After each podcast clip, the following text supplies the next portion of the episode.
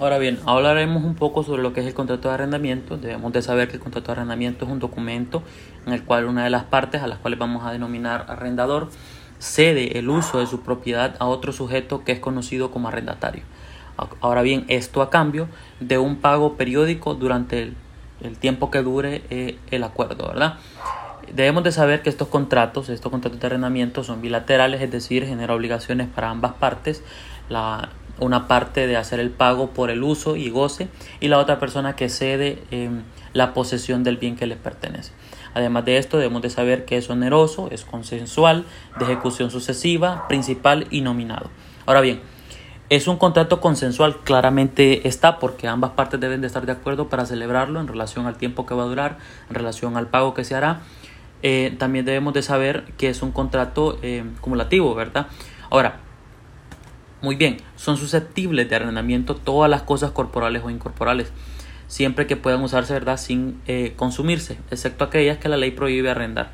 Debemos de saber que hay cosas que la ley prohíbe y por ende debemos de estar atentos a esto y los derechos estrictamente personales como los de habitación y uso. Puede arrendarse aún la cosa ajena y el arrendamiento de buena fe tendrá acción de saneamiento contra el arrendador en caso de evicción, ¿verdad? Ahora, muy bien, hay algunos elementos que conforman lo que son el contrato de arrendamiento, como por ejemplo el consentimiento, lo que hablaba ayer, el acuerdo em, em, de dos o más voluntades para la celebración del contrato, la cosa arrendada debe de ser lícita, debe de ser determinada, existir, ¿verdad? También el precio, su carácter real, serio, determinado. El precio puede consistir ya en dinero o ya en frutos naturales de la cosa arrendada, ¿verdad? Eso lo van a disponer las partes al momento de celebrar el contrato. Y en este segundo caso, pues puede fijarse una cantidad determinada o una cuota de los frutos de, de cada, eh, de cada cosecha, por decirlo así.